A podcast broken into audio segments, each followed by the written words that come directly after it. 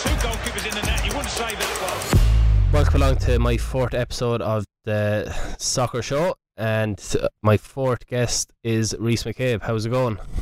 I'm good, mate. How are you? I'm good, thanks. Well, I suppose thanks for coming on anyway. Haven't seen you in a while, but I suppose we still keep in touch. Definitely, yeah. Long time. I think you were over at Christmas time, wasn't it, last year? Yeah, it was. Yes, that was some trip. Over to Edinburgh, so it was good to see you. So hopefully get a wee catch up soon. Ah yeah, definitely get across. Well, I suppose we can start off by obviously your whereabouts you're from and that, and where you started playing. Basically, yeah, just like any kind of normal kid, I suppose. Local team, started winning a few matches and got the bug for it, and then obviously realising that we had a bit of potential in our little boys club team, Murieston, local to me in Livingston, just outside Edinburgh. We started going through the age groups and we were getting noticed by a few scouts and stuff, and then went into the Rangers Pro Youth setup. Yeah, and obviously, like, you come from a strong football background, obviously with your auntie was the Scotland manager as well, and obviously I know you kept in touch with her from all the times that I've been playing with you and that, and obviously it's obviously in the blood. Ah, definitely. Obviously Shirley Mante has went on and done her own thing in the women's game, which is great. So even if it's not kind of football, I've got a cousin and stuff who's into motocross and different events and that. So my cousin obviously plays in the same team as me now. So like you say, it's probably a bit of a natural thing being into sport. I would say we're the most academic in the world, but I would definitely took to sport. I'd say quite easy. Yeah, as you can see, like, but obviously you started playing with Rangers, obviously all the way up. That's obviously your team that you support and team that you love, and then obviously signing for them. Like, what was the feeling like for signing for like your boyhood club? Ah, it's every kid's dream, I suppose. I mean, ages of 10, 11, 12. You go to the games and you're supporting them, watching them on the TV, and at that point, they had big names playing for them, and you go and watch them on a Saturday, and you didn't think anything was going to come of it. They were just kind of heroes, so to speak, and then gradually, like you say, you go into the youth setup and stuff, and you become a bit more familiar with the surroundings, and you maybe catch eyes with a few of the first team when they're walking in the same building and stuff, and just surreal, really. It looked like any boy, I'll tell you, that's been through the youth setup. It's a bit of a kind of starstruck moment when you see the stars that you've watched on the TV and supported as a kid, almost in the same building and stuff as well. So it was definitely, obviously, something that I'm really, really proud of. Yeah, that's what it is. People probably don't realise that, like, when you're in that academy and say, like, when you see all the first team players and going around and you're probably eating in the same canteen and seeing them around. Like, what was it like, say, getting called up for your first training session with the first team? Oh, a bag of nerves.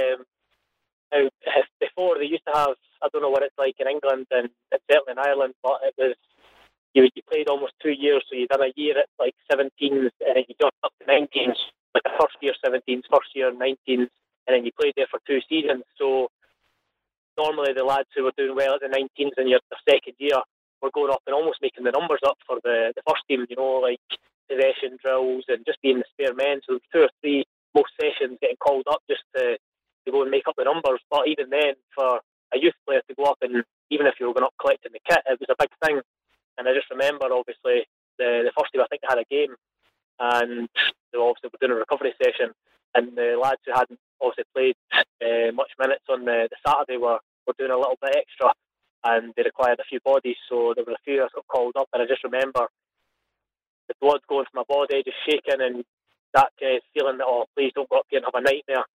And then before you know it, it's past, you're sitting there at 3 o'clock, and I'm phoning my dad, texting my dad and whatever, saying, oh, training with the first team today, and obviously he's delighted, how's it go, asking you a million questions, and just one of them things that it went in a flash, just training. There's not much you can actually remember of the training session, but you just kind of, you take that in, and it's obviously something that most kids will probably tell you if they're training with the first team.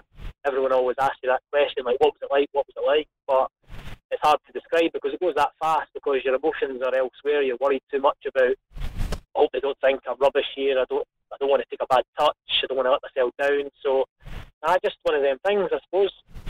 Yeah, like obviously going off training with the first team, it's all, I know it's the dread and thought of am I working hard enough, is my touch good, what are they going to think of me like? But what was your, you know, when you made your debut, like what was that feeling, what was that actual feeling like? Because obviously not many people probably get that experience to do with your boyhood club.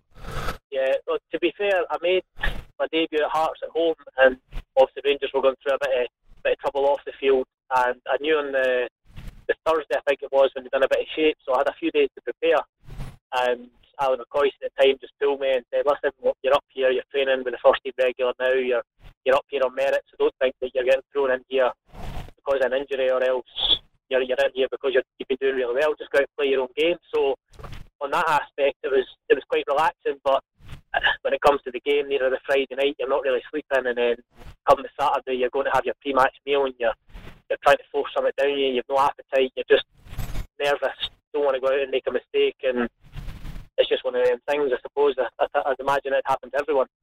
Yeah, that's obviously, like, your adrenaline gets you through it, and you probably don't even, it's probably the same as your first training session, you don't even probably remember most of it.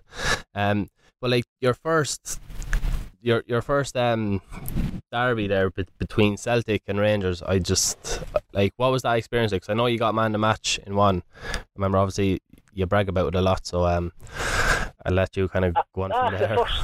The first derby game, like I say, Rangers were in a bit of trouble at that time, so it felt, although it was an old firm game and there's always pressure on it, the pressure was on Celtic, you know. It was one of them games that they were almost supposed to come and win because of everything that was going on off the field. And I just remember going out, and I had good pros around me at that time, Stephen Davis, David Weir, loads of people in the training ground and stuff, and just kind of going out there and just making sure that the first pass, first tackle and stuff, and obviously being at Ibrox as well really helped. I think the first 10, 15 minutes we really kind of made our mark in the game, which stood me in good stead. I went on and obviously had a good game. It could have been a lot different depending on how we started, but we went obviously and won the game, so everyone remembers the kind of positive side of it. Yeah, that's obviously. But like, what was the atmosphere like? I've been to a Celtic game. I haven't been to a Celtic Rangers game, but like, what was the atmosphere like? You're breaking up a little bit, Mikey. Can you speak up? What was the atmosphere like playing in the Celtic Rangers game? Like, obviously, I've been to a Celtic game, and like, obviously, it wasn't Celtic Rangers, but the atmosphere, it's something else. It's hard to describe, mate. To be honest, obviously being a fan, I'd imagine loads of boys from Ireland, there'll be Celtic supporters and stuff, and you're going on there trying to take information from fellow players, and there's nothing you can really hear. It's just like a kind of dull noise, and then you can feel the stadium shaking and stuff. So a lot of information that actually goes on in the field, you can't really hear. So a lot of it's instinct. You've just got to kind of go back to what you've learned on the training pitch and kind of play your own game. But it's not until after that things sink in after the result that you can kind of take a breath and have a look about and realise, like, the atmosphere here is electric, and even that goes, even at Celtic Park, we went obviously the following derby we played and we got beat 3-0, and again both sets of supporters, it was incredible. Like, I've never experienced an atmosphere like it in all my football days so far. So yeah, and like, what was Alan McCoy like with you? Was he one of those that was arm around the shoulder, or was he, if you did something wrong, he'd be basically straight up your hole? To be honest, mate, I think there's a perception going about just because of what you see him on the TV, that he's a happy-go-lucky guy and he'd fully carry on and good banter and stuff. But he was a very good coach, I'll give him that. He was very good with young boys. He set standards that when boys needed a kick up the backside, he was on them regardless of what level you played at or how many caps for your country you had. He almost gained that respect right away. But he had that good balance, and I really enjoyed it. Again, he had his coaching staff round about him, Kenny McDowell, Ian Duran, Billy Kirkwood from the youth setup, and the kind of younger coaches round about him, that you weren't going to go up there and mess about. Even the first team lads will tell you that the lads like Stephen Davis, you know, he went on and got over 100 caps for his country, and the standards that they set from the coaching staff and then transferred onto the players was something that every day you had to be on it in training, and you had that also kind of good banter side as well. It wasn't so serious. You could go and approach them, you could have a little bit of banter, crack a few jokes when training was finished, you know. Yeah, that's what, like, you know, when you were in that first team environment, like, was there many, like, did you get many pranks on you, or were you kind of like a standoff, or what was kind of like being in an actual changing room with players like Stephen Davis in there? It's funny, it's like, it's almost like a switch goes on. It's like everyone jokes about, you'll know yourself, having obviously been at Villa and different clubs, that before you go and you get your breakfast and different things, and you're playing a little game of darts or two touch, and you're kind of waiting for training to start, and then it's almost like, right, once it hits 10 o'clock and you go to start, right, that's it, tools down, you're ready to go training. And everyone just kind of goes into that kind of selfish mindset that the standard in training, regardless of your best mate, there's flying into tackles, there's, you know, boys putting demands on each other, and that goes for everyone, not just on the young boys. Back then, they're a little bit harder on the young lads, I suppose, but it's only trying to give them a good kind of pedigree and background for when they go on to become a bit older in the game, they can pass on that kind of knowledge that they've learned. But the first team lads were excellent. I mean, we had some big names at the time. Like I said before, international experience, played in Champions League, Europa Leagues and stuff. So for them as well, just to even watch them every day in training, little pointers and stuff that they would do, and I'm sure I wasn't the only one. You'd go away and you'd almost be saying, Jesus, Stephen Davis, what a player. Did you see him in training today? He's incredible. You couldn't get the ball off him in a phone box, you know, and just little things like that. I used to take away little details. I remember, obviously, a close relationship with my dad. I used to phone him and stuff on the way home, and I'd be like, oh, Dad, you should have seen certain players play. You should have seen David Healy finishing the day at training. Like, I've never seen anyone, like, have a good standard of training like this. And it makes you feel almost, when you're a young boy and you're going up there, you're doing well for your youth team, 19s and resis, you're scoring a few goals, or you're doing well, and you go up there and it's almost like a reality check, like, I feel miles off it here, you know what I mean? Yeah, like I suppose the whole thing of obviously Rangers with the off the field troubles, and like obviously Rangers being such a massive club, like for you to leave, was it a hard decision for you to leave? Obviously with all the financial troubles, and I know you got a lot of stick and probably a lot of threats as well. But like how are you feeling leaving Rangers, or was it an easy decision? Nah, I was devastated, mate, to be honest. I still had a 4-year deal. I signed a new contract, I think, 6 months before, a new extension. I was doing really well for, like I said, the 19s and reserves and stuff, and I started getting a few sessions with the first team, and they were taking a bit of interest in me, knowing my first name and asking me to join in training and stuff. And then, like you said, there was a lot of off-the-field trouble that, to be honest, a lot of players didn't really know much information about.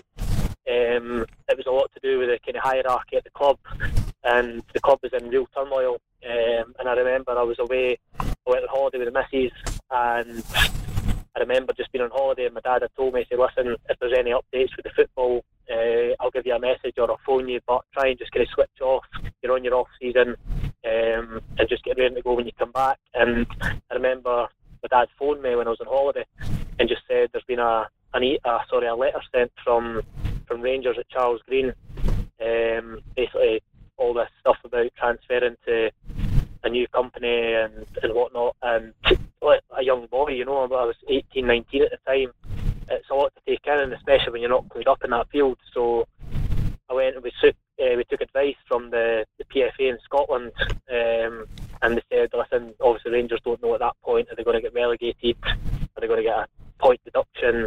There was kind of a lot of unanswered questions that dragged on. It was now, teams were going back to pre-season, 3-4 weeks, Rangers lads still weren't back in, we weren't sure what was happening, and we kind of refused to transfer over on the basis that we didn't know enough information. That's where the stick comes from, I think. People think that you left and you done it for X, Y and Z reasons, but it was purely for the fact that we didn't know what was going on. I think it's well documented, there was about 5-6 players returned to training when they were going back to pre-season, and for a club like Rangers to be in that much turmoil with the fan base and everything about it, it was just kind of, there's so much confusion going on that we needed a bit of clarity, especially for me. Like I said, I had a few years left in my contract, so for me it was I was asking the older pros, and we had meetings regular with the first team and creditors and stuff coming into the club, and we were getting no further forward. Weeks and weeks down the line, there was new things coming out in the press and the paper, and it was just all a big mess and a big confusion. So time dragged on, and we got to the point it was teams were playing their pre-season friendlies and stuff. We hadn't done much training at all. I'd been training with my mates, keeping myself fit, ticking over, doing my kind of off-season programme.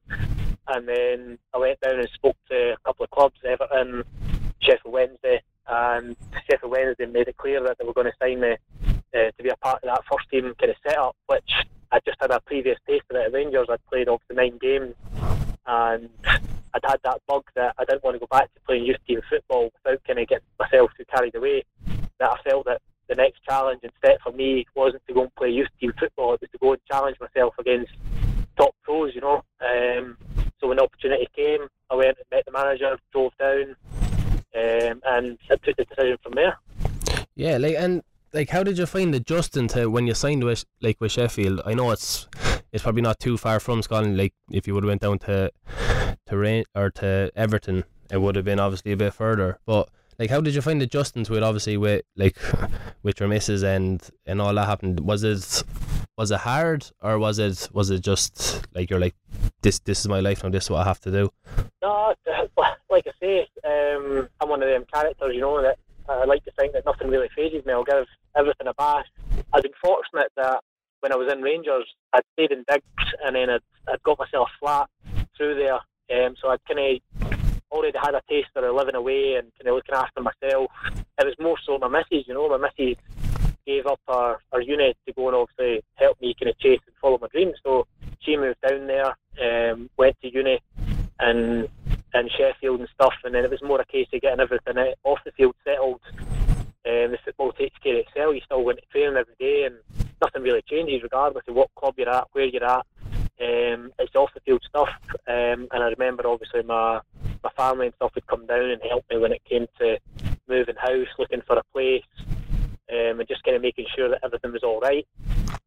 So on that kind of note, I didn't think it was too hard, but in the same sense, now that I look back on it, that I was a bit older and stuff, the 3 years I was down there, I learned a lot, you know, just even life skills that have obviously stood me in good stead. Now I've got a wee one, a little girl in that now, that regardless, when she becomes a bit older and stuff as well, I'll be drilling kind of the same messages and stuff into her as what I was also taught when I was younger. So there's definitely kind of pros and cons to take away from staying away. Yeah, like, and how was Gary Megson with you, like, when you signed first? Was he, like... Well, Gary Megson, at the time, I think they got promoted for League One, and Gary Megson had left the month or two before. Dave Jones, ex-Cardiff manager, he was in, so that's where I met.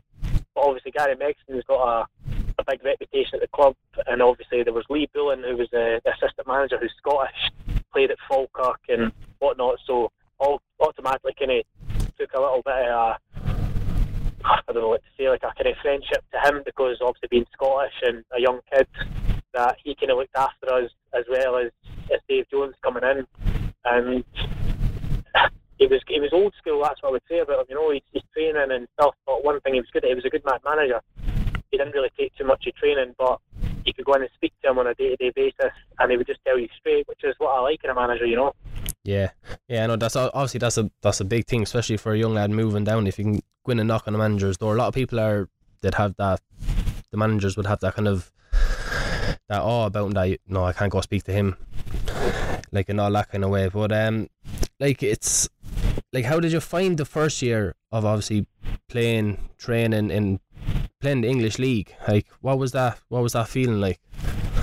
Well, it was great. I mean, I went down there and almost kind of just hit the ground running from where I left off at Rangers. I went down the first season, I was playing pretty much every week, and you know yourself, in the Championship in England, it's Tuesday, Saturday, so you've never really any time by yourself to think about anything. So I was away from home a lot of the time, travelling, staying in hotels, and it was almost just a case of, right, we're on to the next game, we're on to the next one. So the football side of it just kind of snowballed and took effect from that. So that was fine. My missus, I think, found it a little bit hard, because if I was away be staying in London. If we had a match in London, she'd be in the house herself, and I'd imagine she'd have been quite lonely, you know. She's kind of gave up everything to come and stay with me and be a part of my life down here, and I'm away maybe twice a week staying in a hotel. So I'd probably say that it affected more my missus and whatnot than it did actually me. I was quite laid back and just took it in my stride. Yeah, because like, that's the other side of it that people probably don't see, is like the sacrifice you do is for family and for missus. Like it's so different that people don't see that the off the field, that it plays a massive part in how you play on the field. Oh, definitely. Obviously, being close enough to you to go through certain kind of situations and stuff, that there's a lot of things that people kind of bottle up in that as well.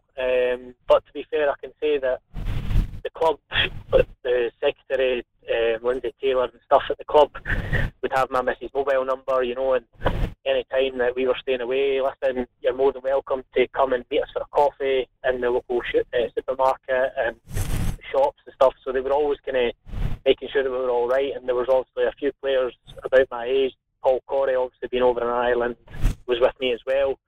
Another young lad coming over away from home. So like you said, it's, I think more so, well, from my point of view, it kind of took its effect more on the off-field stuff, was to do with my missus and kind of everything else going on. The football side, nothing really changes. It's a football team and you want to play and you want to win and you've got that mentality. But I could imagine the second season, towards the end of the second season and my third season at Sheffield Wednesday, I didn't really play much. I was in the squad, I was on the bench and in the stand and stuff, and when you're not playing and obviously you're disheartened, you're thinking to yourself, I'm down here, I'm away from home, I'm not playing, me and my missus are sitting there on a Saturday night after the game, you've not played, you're in the Sunday to do some running and stuff, and you're going, it's a bit demoralising. So it kind of hit us a little bit then, but it's one of them things that now I'm a bit older and a bit wiser, I would say, you just kind of, you have to learn to deal with it and get on with it in the best way possible, whether that's getting a good kind of group of people about you, whether that be close family and friends or people at the club, and seeking help, speaking to someone definitely helps. Yeah, that's what. And obviously your first loan move then was down to Portsmouth. Then when I was there, that's how we first met. And there was a few characters down there anyway. Cy Ferry, that's one that sticks out. God. Absolute character. I know we have a few stories, alright, but I remember coming down. Also when I met you and stuff, I remember coming down. Everyone I'd spoke to, Chris McGuire was up at Sheffield Wednesday with me, and he'd said, "Oh, going down to Portsmouth, you'll love it down there. It's great. Get in touch with the big kit man, he'll look after you, big Kev." So me thinking, oh, he'll sort us out with some gear, training gear and that, he'll look after us. And I remember getting down there, obviously getting shown about, and automatically you're a bit nervous, and boys are in the change room and stuff, and you're in your clobber, and you're looking about going, how you doing? Reece, nice to meet you. And he says, yeah, come into my kit room, I'll get you sorted out. And he put the boxing gloves on and he went, right, we're going for a minute's sparring session. And I remember my face just dropped and I was thinking, is he for real here or what? And obviously had that amateur boxing background, so... Yeah. The lads had just kept it quiet, and then I phoned Chrissy later on that night and I said, well, you've stitched us up a belter here. I had to go in and spar with him for a minute, and you know, your cellmate, he's about 6'6". He's a monster. And I remember going away thinking, what have I signed here? Why have I signed down here? But I loved it. I loved every minute down there. It was a great place. It was great, wasn't it? It was the whole atmosphere and the whole town was, it was something I've never experienced before. Like, and I remember even going out and living on the marina and stuff, and with Jed Wallace and a few of the other lads. But it was, I just thought I loved it down there. If I could have stayed, I remember I went down for my second loan, and I was meant to, they were on about signing me, and they were like, look, we'll see how we go for the next, but we want to sign you. And I had an absolute stinker. I was gutted that I didn't. But your loan like ended short, because you had to go back to Sheffield Wednesday, and you started kind of playing again, didn't you? Yeah, cause I came down and I think there was about 8 weeks left of the season, and again I wasn't playing at Sheffield Wednesday, and I was thinking, I need to get out, I'm coming up to the end of my contract here, I need to go and at least get myself in the short window by playing games regardless of what level. So going down there, I was thinking brilliant, and then Richie Barker obviously signed us, and I think he got sacked on the Tuesday. If we played, we lost to can't even remember who it was, and he got the sack. Yeah. And I'm thinking, I've just signed here on loan and hoping to play the last 8-10 games, and he's been sacked. What will that mean for me, you know?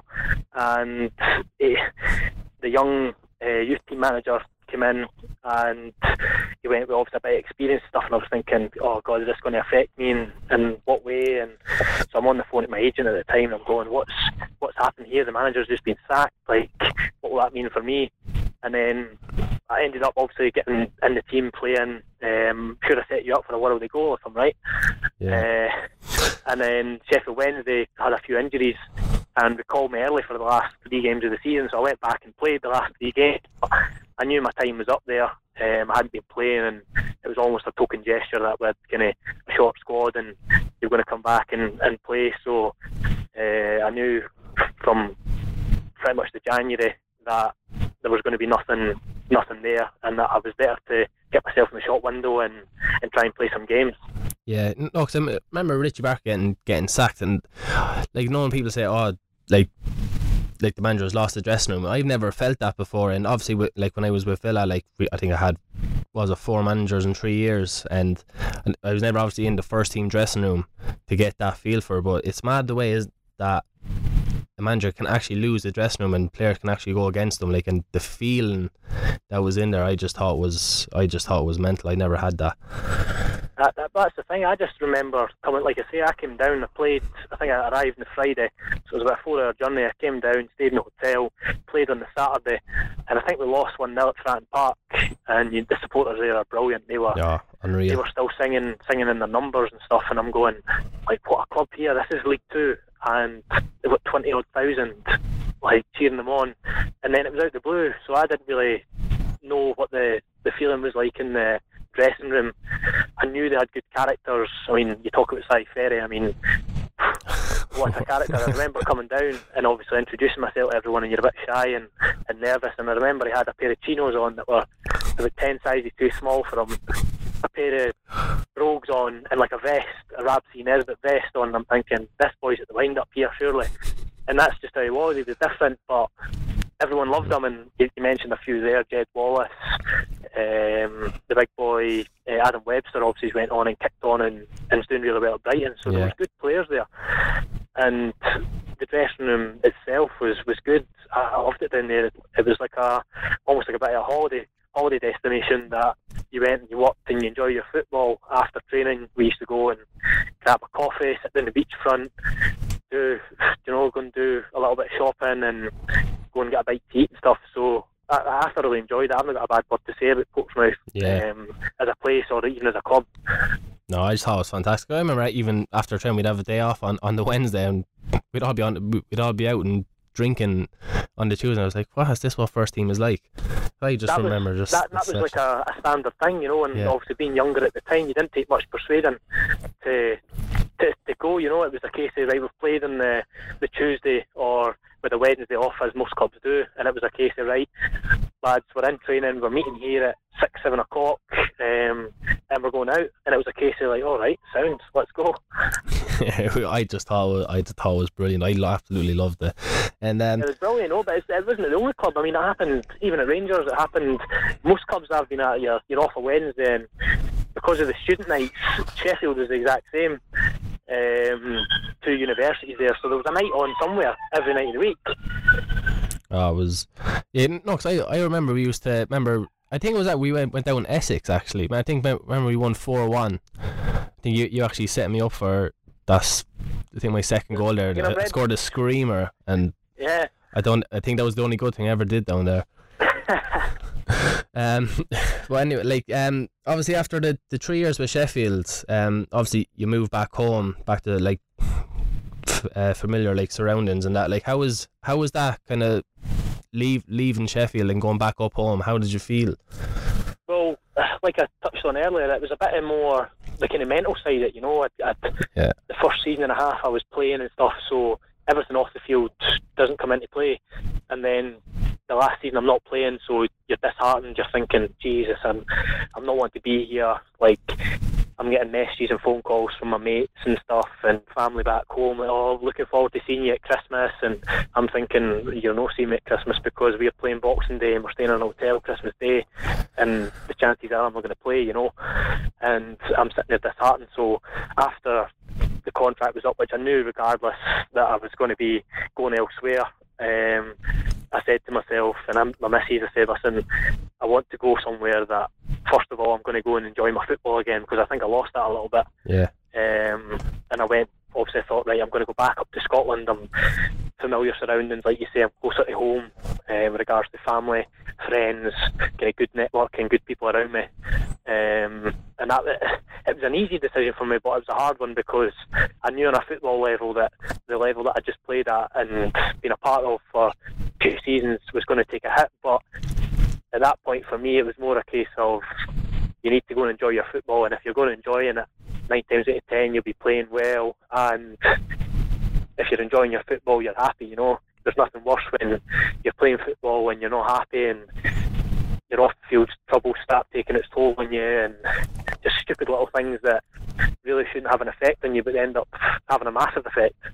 Yeah, that's what I mean. Like, obviously, from like the mental health side, like moving back, did you, like, obviously from knowing you and how professional you are and like your attitude, you used to always, that's the thing I always used to admire about you, was your attitude, no matter where.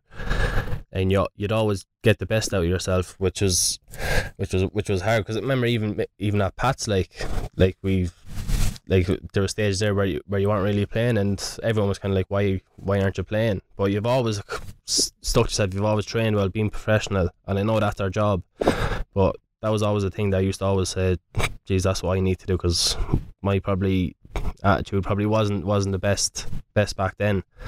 But obviously going back to Scotland, you went down to the lower leagues, and did you think that was the right move for you? Like, as obviously the standard, you were obviously a much better standard, but did you think this was just going to be take a step down to take 2 steps up?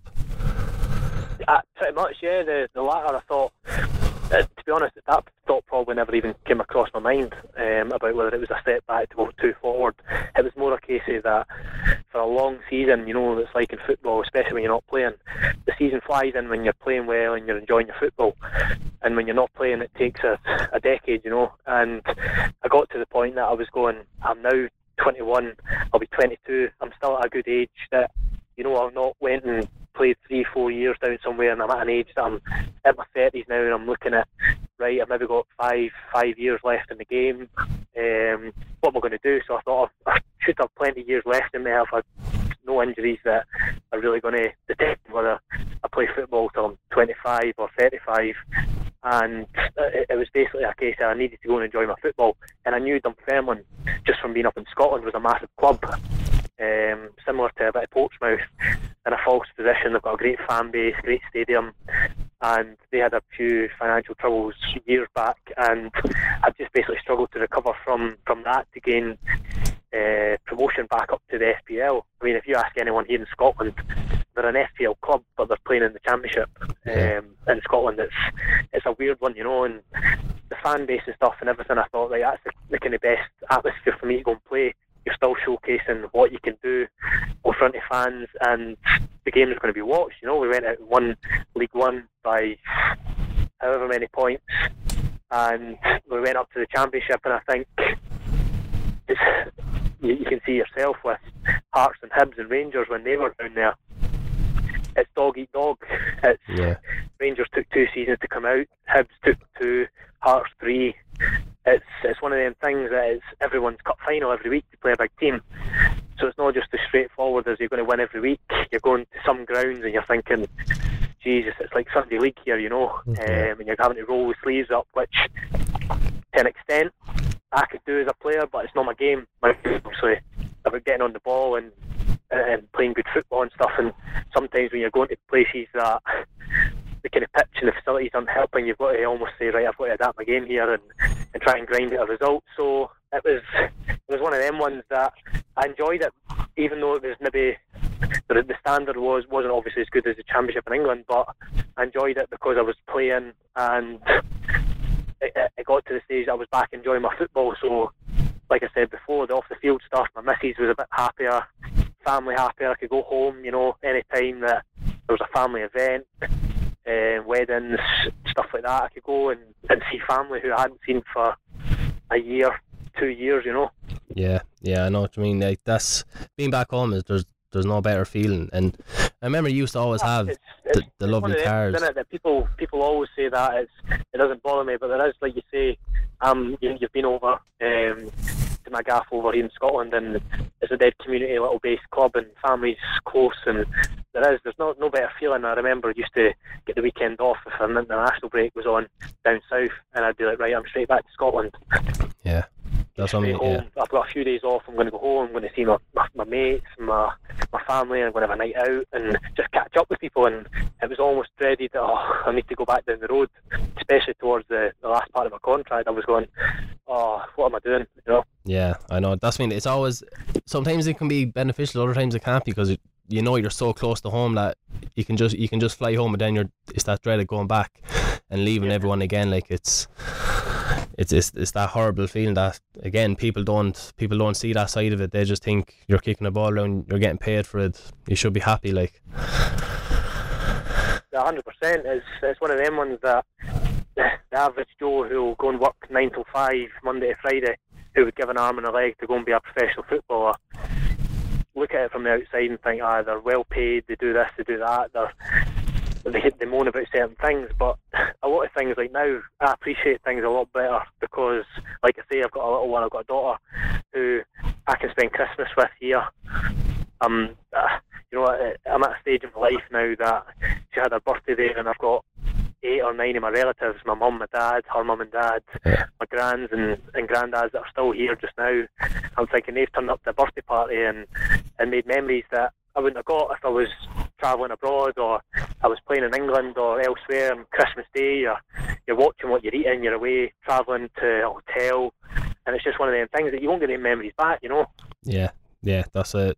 That's very true. I suppose it's about them making memories, as they say.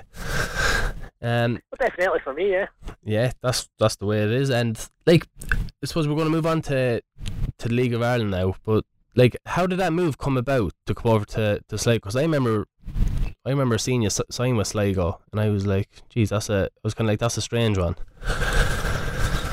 To be honest, mate, it was strange. I was playing at Dunfermline and stuff, and the season obviously runs May or July until May, and the season was up, so Dunfermline had offered me a new deal. And whatnot, so I was in the process of speaking to a few clubs and whatever, and Gerald got my number, and he'd given me a call from my agent and spoke to me and stuff, and I remember just speaking to him, you know, and I thought, when I hung up the phone, he messaged me saying, I'm going to give you a ring, and he'd spoke to David Healy, who I played with at Rangers, and people that I'd asked about, like, oh, do you know Gerry Lyttle? I don't really know much of him. He says, take his call. He's well thought of, take his call. So I took his call, and I remember coming off the phone, and I'm saying to the missus, I'm going, like, he's the soundest guy I've ever spoke to, you know? Yeah.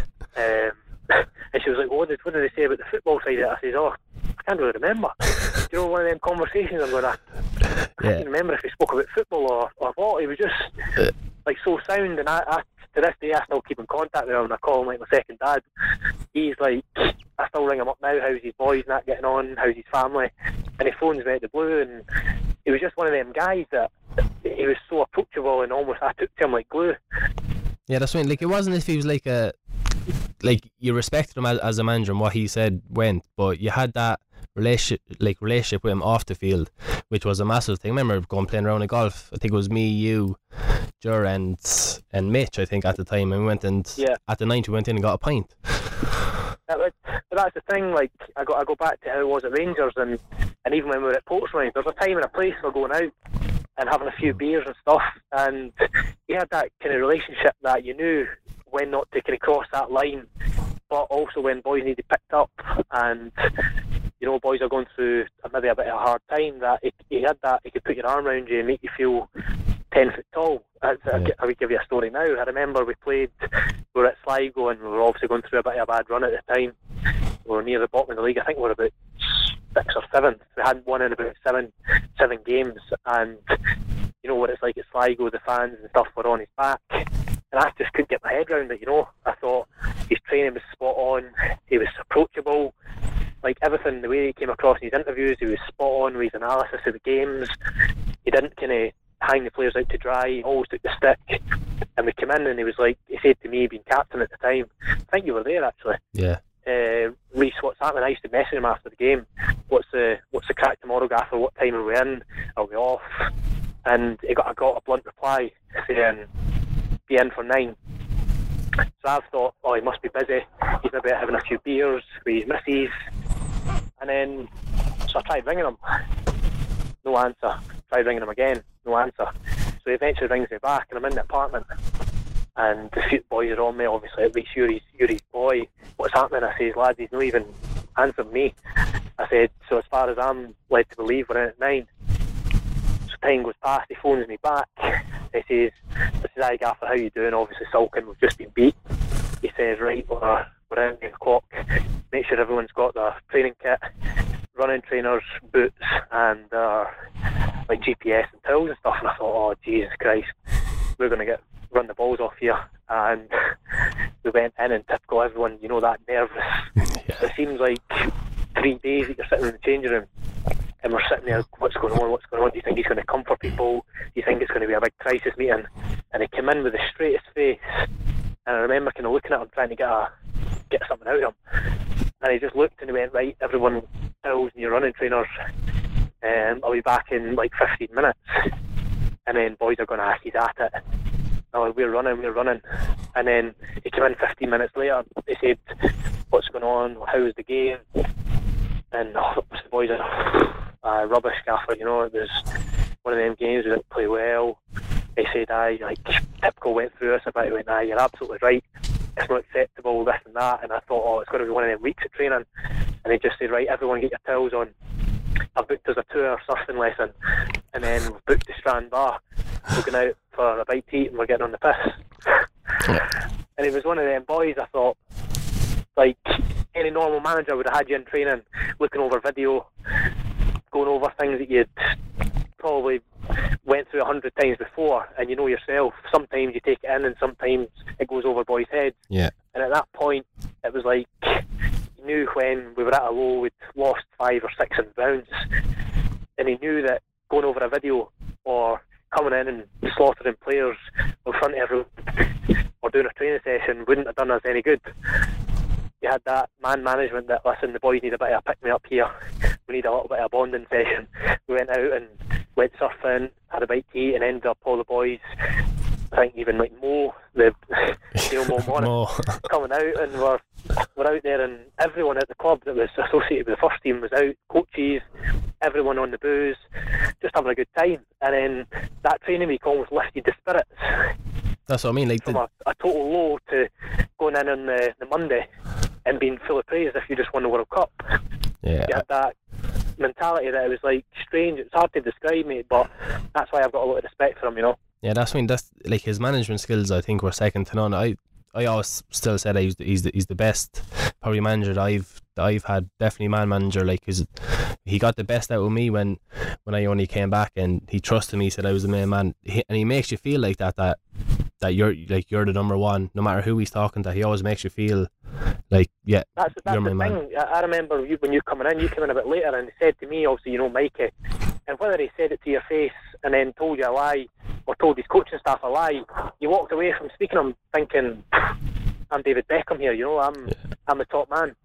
And he just had that kind of presence and, like you say, good man manager. And he was, for me, definitely, I still keep in contact with him. I've had good coaches over the years, real technical coaches, real good kind of sessions that are put on by coaches and stuff. But with regards to actual man management and people skills, he's by far the best I've had.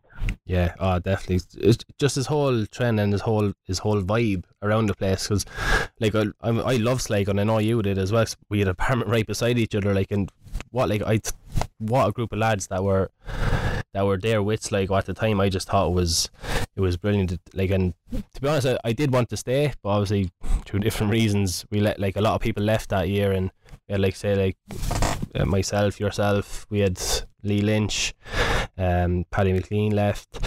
there's a lot of players that left that probably didn't want to because Gerry got the sack.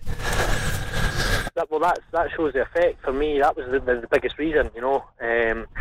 The club obviously took the decision to not keep him, and which I didn't quite get, because with the resources and stuff that he had, what he got out of that group of players, like you say, a lot of boys would have been happy to sit in their apartment and be quiet, go about their business and go for food and stuff. He brought that, regardless of what kind of character you were. I mean, we had loads of characters. We had boys who were shy and wouldn't say hello to most people.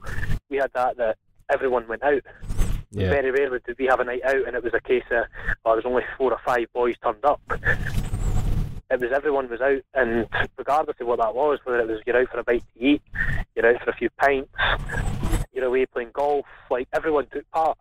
Yeah, because like, I remember towards the end, obviously when I came in for that 4 months, I remember our form. I think if you would have went on from, obviously, I know the season goes for 9-10 months, but I think we were sitting third in the table for form after that break, when I signed, Lee Lynch signed, and he signed 1 or 2 others, like, and you could feel like a real shift change. But then when he got the sack, remember after Motherwell, that whole situation, it was just I just thought it was badly dealt with. That shambles. Yeah, I felt from then, and that day I remember him saying to me, listen, I could be under a bit of pressure here. There was an Ironbrew Cup, travelling at 4 in the morning, the preparation for that game. Now obviously it's a cup game and you want to represent the club well, and the kind of way that everything went about, it wouldn't have happened to any other club, no, regardless of what standard.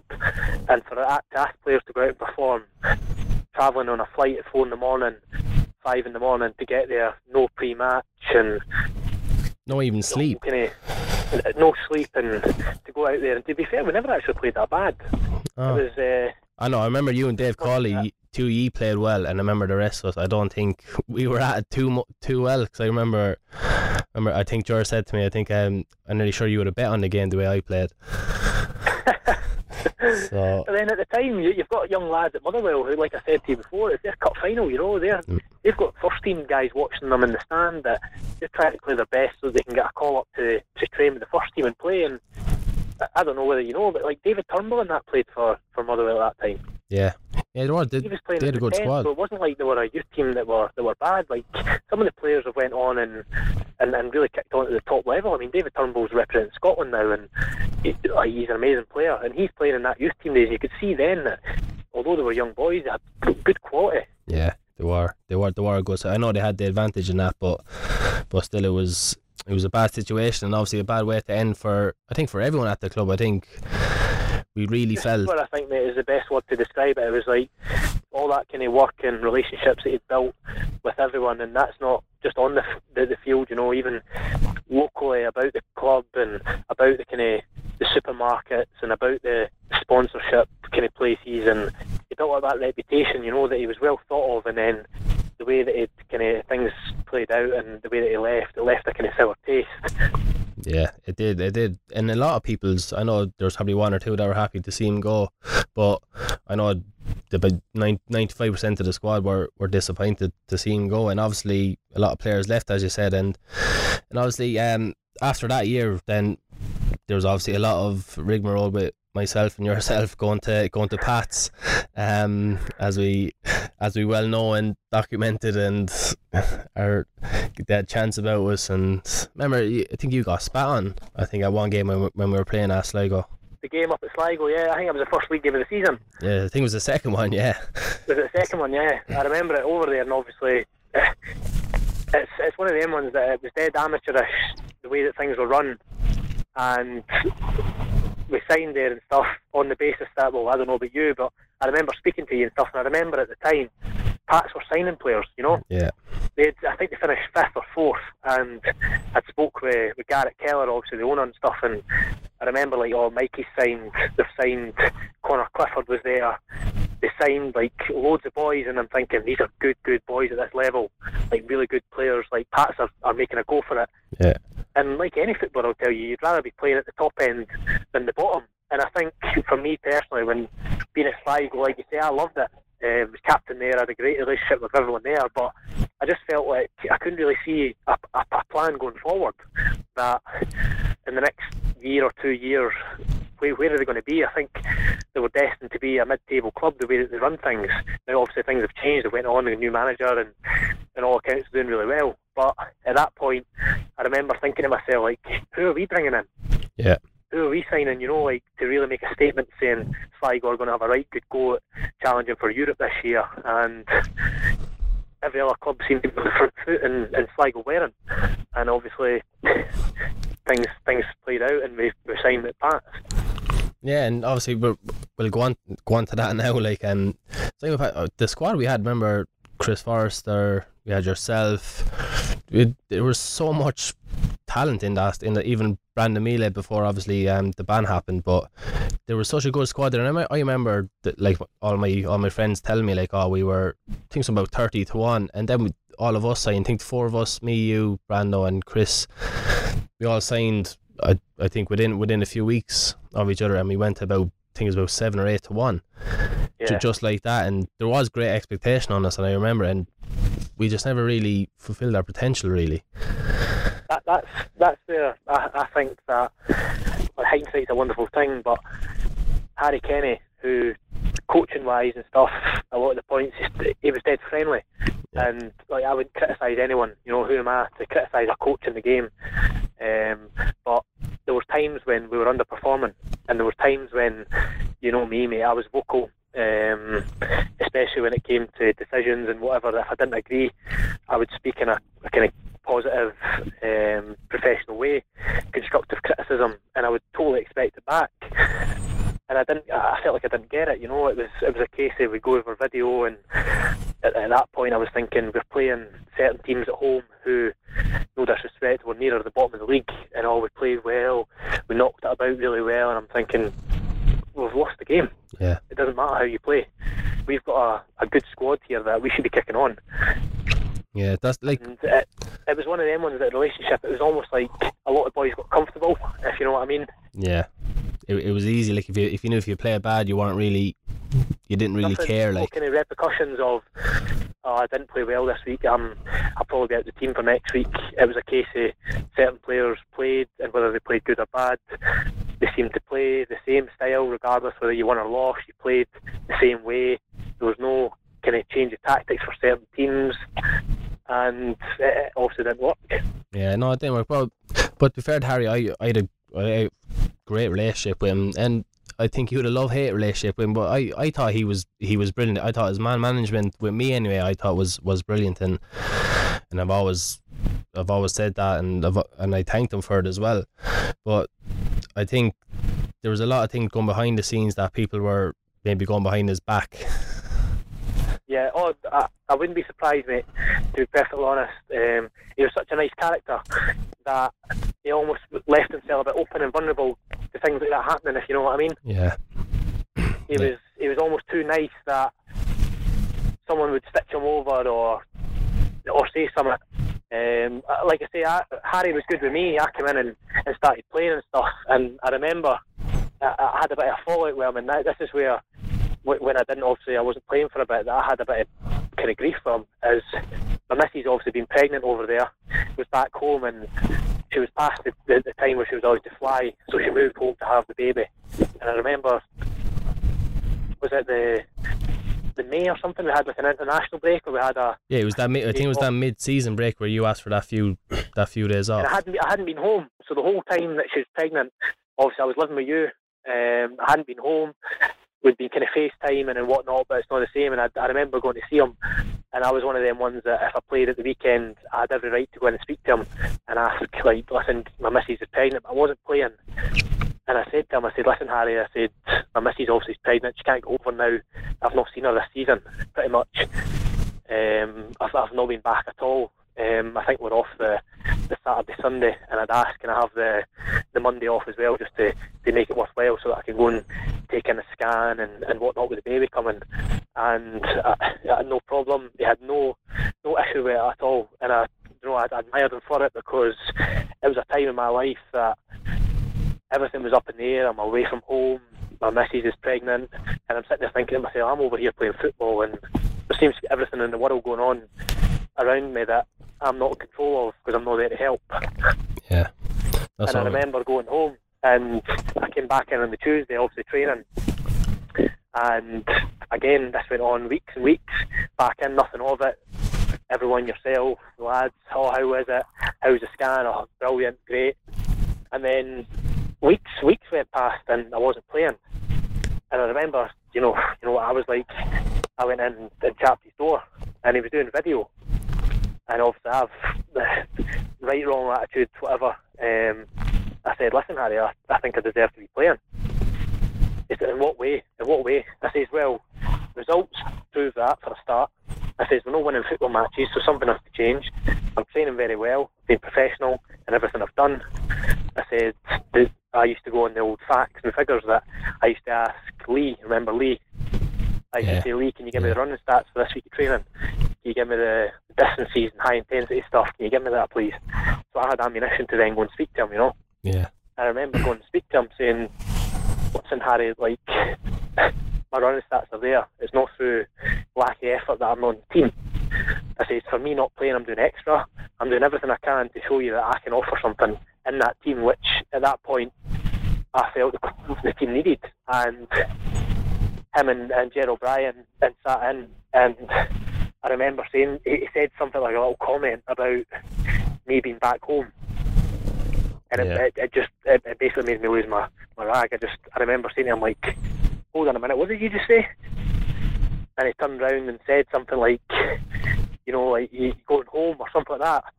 And I remember, mate, I was so close to losing my rag. I remember saying to him, saying, hold on a minute here, I've got a baby on the way. I've not seen my missus, who's pregnant, who at that point she was like ready to pop. Yeah. I said, and you're like bringing up such a personal matter that if someone there in Ireland, in Dublin, would have been able to go to a scan, had a day off training, would have been able to go, I have 2 days off, no problem, make sure the family's okay. And it was almost like I was an outcast. Yeah. That it was such a big deal for me because I was going back to Scotland for this to happen, that this was such a big deal, and it got brought up at training. And I remember saying to him from that day, like, listen, Harry, I'll be respectful always to you, to your staff, to everyone, players and myself. I'll train at 100%. That's one thing that I've had in me since I was a young kid, that regardless whether you play or not, you set your own standards at training. And I remember from that day thinking to myself, I'm done with him. Yeah, yeah, because I remember going back, because obviously we had our own apartment together and that, and I just remember the whole feeling, and it was a strange one because I didn't really know what to say to you. I remember just kind of being there and just kind of listening to what you had to say, and I just thought it was strange. I think the whole squad knew as well that you should have been playing, but look, it's managers' decisions, isn't it? And of course, mate, listen, that was not the issue. It wasn't about me not playing because somebody was playing ahead of me. Yeah. It was a case of that I felt they were using certain reasons which, in my opinion, were a load of rubbish, to give me an excuse saying, oh, well, you're not playing because of this. And I, again, like I said, I went in with stats, running stats and training, everything that basically fought my corner, saying, listen, I need to be playing because we're not performing well enough, and my stats and stuff in training, I'm training well, and you're not giving me an opportunity here. What do I need to do to get in the team? And I felt that they were using little, basically, non-excuses, I call them. They were just basically palming me off with, oh, it's not this, it's not that, oh, I know. And I remember one of the training sessions, I spoke to him, I said, listen, like, what's going on here, Harry? Gerald Bryan told me somebody was suspended, I think, and, oh, listen, you're going to be playing on Friday, or you're going to be playing. And I went, oh, like, good, mentally preparing myself, and I didn't play. Yeah, I remember that. I think that was that the European game? I think it was maybe just before it, leading up to it, and obviously you've got to play, you've got Europe coming up. I'm thinking, if I get in the team here, I'm confident I'm going in, I'm staying in the team, and the Europa League game's coming up, I'm going, this is a good chance to go and showcase that you can play. And I remember I didn't play, so I went straight in, you know me, straight in the Monday morning. Yeah. Chapped his door, and Jer was there, and I said, Harry, can I have a word with you, please? And Jer obviously was like, I'll give you a minute. I was like, no, you'd be well staying here as well. And I remember just almost having it out with him there and then. Yeah. And I, like, when I say have it out with him, I'm being respectful, you know. I'm saying, your coaching staff, this is where it goes back to your point. I think people were maybe a bit, not disloyal, that's probably the wrong word, but took Harry for granted a little bit and were a bit snaky towards him. Yeah, they were. And I remember saying to him, like, Harry hadn't, he basically looked at me like I had three heads. He went, well, what do you mean? I said, well, I've got your members of staff telling me that I'm playing on Friday. I'm training well, I've trained well all week. I come in, I don't play. You've got us in the Sunday. And you're moaning about my training session. Why my attitude's bad? Or why are you sulking, Reece? Like, what are you not happy about? I says, what do you mean, why am I not happy? I says, I've been told I'm playing. I've then went on and trained really well. And I've basically been let down. I've not played. I never even got on. Yeah. I said, so something's not right. There's a miscommunication somewhere. I said, not on my behalf. I said, I'm going on what you guys are telling me. And I remember having it out of the training pitch as well. It escalated out of the training pitch. And they were, well, what's wrong with you? This and that. I said, nothing's wrong with me. I said, I'm still training well. I said, but I'm obviously in a bad mood because I'm getting told lies. Simple. Yeah. And then Gerald Bryan at the time went, oh, what do we... I never said that. And I remember you were probably at the training pitch. Yeah, of course. I remember calling a few boys over. Yeah. I was like, listen, we're settling this right now. Because you know me, I'm one of these people that if you're straight up, I'll be straight up back with you. Yeah. I remember saying, whether it was yourself or whoever, I remember saying, Mikey, come over here for a minute. Like, you know, just to kind of, let's get everything out on the table, yeah. If there's any dispute, and then we'll sort it. You know, once that's been sorted, you move on. It's football. You shake hands, you go and you give 100%. Yeah. And he was denying that he said this to me.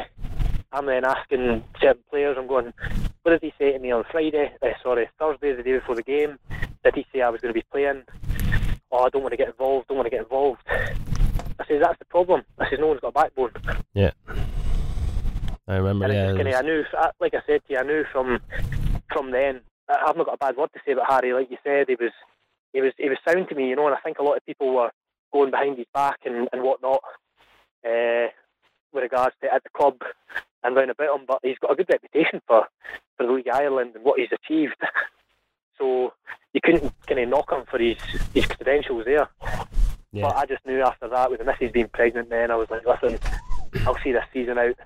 I'll train well and I'm off the end of the season. Yeah, no, so I remember, yeah, because obviously the way it ended, I think for a lot of us, I think when Stephen came in, I just thought, look, we all went, I just thought, I stopped enjoying my football then. And I remember, I think a lot of think you were the same, and that's why I left. But obviously you went then over to back home to Scotland, and you obviously have your little one and go back to your missus and family and that, which is great. And you've started up your own coaching little project. Yeah, so obviously to touch on that, I don't know well enough to speak too much about Stephen, and obviously Patrick Craig came in, but for the short experience that I had, I've zero respect for them whatsoever. I remember there was no one conversation coming to the end of a contract, even out of courtesy, you know. We're adults, we're men, that you have a meeting, you're a new manager, and you come in. I think we went up to Finn Harps, and I came on and we scored and we won.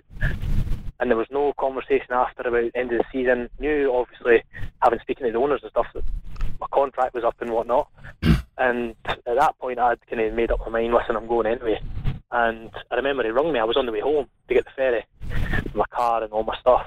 And he rung me on the Friday night, was it? Or this maybe the Saturday. And I was getting the Sunday ferry home. And he'd said to me, like, oh, can you come in at 3 o'clock or whatever on Sunday? I said, I didn't answer it first because I was packing all my stuff. Yeah. And I rung him back. In fact, I messaged him. I said, hi, Gaffer. I said, I'm flying home. I'm getting the ferry home at early Sunday morning, like 7, 8 o'clock in the morning. Like, I've told you this. And he went, oh, well, can you come in for 2? I went, what part of this do you not understand? I went, I said to you, like 2 weeks before, when you're asking, I says, oh, I booked my ferry home for the off-season, going home, I'm getting the chance for the first. This is what people, I think, don't really realise, is that my wee one was born in the June, yeah. And the season's still going on. Yeah. So from June until end of October, I hadn't seen my wee one. So I went 3 months there and I've not even seen my little girl. And I'm buzzing, I'm looking forward to going home and spending quality time with the family. And I've said to everyone, Dermo at the time, you know, staff. Johnny O'Connor was great to me. He put me up in his house and stuff when I came over. Like, it was brilliant. And I remember saying, "Oh, I booked my ferry home. I'm excited to go and see the wee one and whatever." And it was almost like, "Oh, can you come in on Sunday?" I said, "I've already told you this." I said, "I've booked my flight. I can't change my ferry. I can't change it." Yeah. And to be honest, I said to him, I said, "Listen, Stephen," I said, "with all due respect," I said, "you've had weeks you've been in the job now. You've had plenty of time to pull me for a conversation, whether it's good or bad, whether it was, listen, we're not signing yet, or listen, we'd like to speak to you about a new contract," or whatever it is. But just, you had plenty of time to speak to me, and you wait until the Sunday after the season to then say, "You come up at 3 o'clock, and then, oh well, you're going away Sunday, or we can do Sunday at 2 o'clock. Yeah. And I'm thinking, like, boys from Dublin are travelling in, no problem. It takes them 20 minutes, 30 minutes to get in.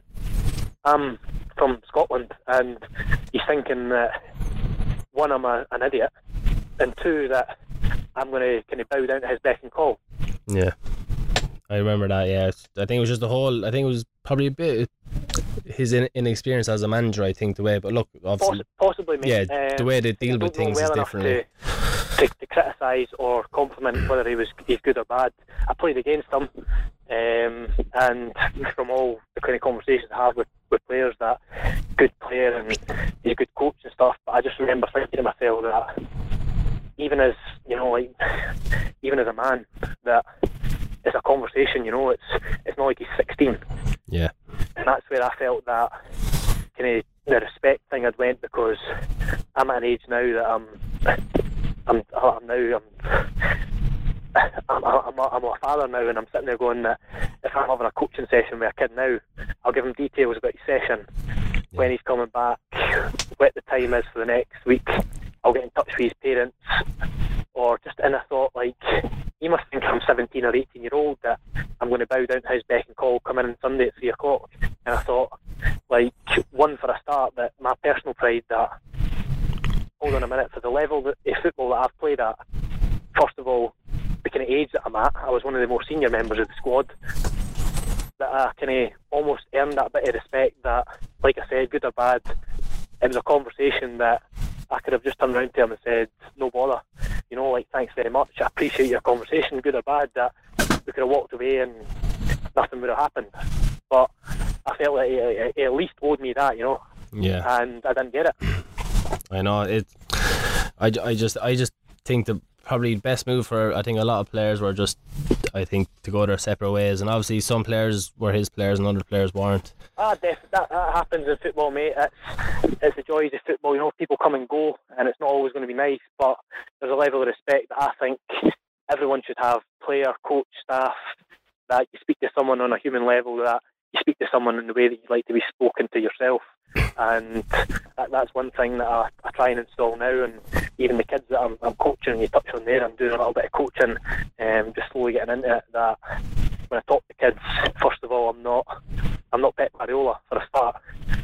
I tell them that the message that I give them is that, listen, the experience and stuff that I've played in the game, they're at an age now that if I can help, whether that be advice off the field, whether it's tips and stuff on the pitch, coaching tips that I can help, great, I'll do that. But what we try and do at the little coaching academy that I'm involved in now is we try and create good habits. That the habits that you can take on are timekeeping, you know, like concentration, like setting standards, like I've touched on at training, and, you know, having your own personal pride, not to be sloppy, that regardless whether you're involved in football or not, you can take them kind of skills into any walk of life. And that's kind of where the coaching side that I'm at, because I'll be honest, I never thought I'd be into coaching, to be perfectly honest, and it's almost kind of, it's grew me a little, you know. Yeah, I know what you mean. Well, I suppose, Reece, I'm going to have to wrap it up there, because we've been on probably for about 1 hour and 20 minutes there, and I have Shane there beside me now telling me that he's another show to go on. So we could talk for hours, Mikey boy. I know, we could talk for days, I'd say. Well, Reece, I really appreciate you coming on, and really kind of good insight of kind of the football that that kind of goes on, and I'm sure the listeners will love to hear it and see the different side of the football, over especially in England and Scotland. No, definitely, mate, I loved it. Like I say, hope you're well. Hopefully I'll catch up with you soon when this kind of pandemic's relaxed a little. Maybe get a trip over to Kilkenny or get you over to Edinburgh and you can have a beer. Oh, definitely. Right, that's perfect. Cheers, Reece. No problem, mate. Thank you. Appreciate it. Bye-bye. Thanks. Bye-bye. And that's been the Scoreline Soccer Show. Thanks for Reece McCabe for coming on, and we'll see you again next week.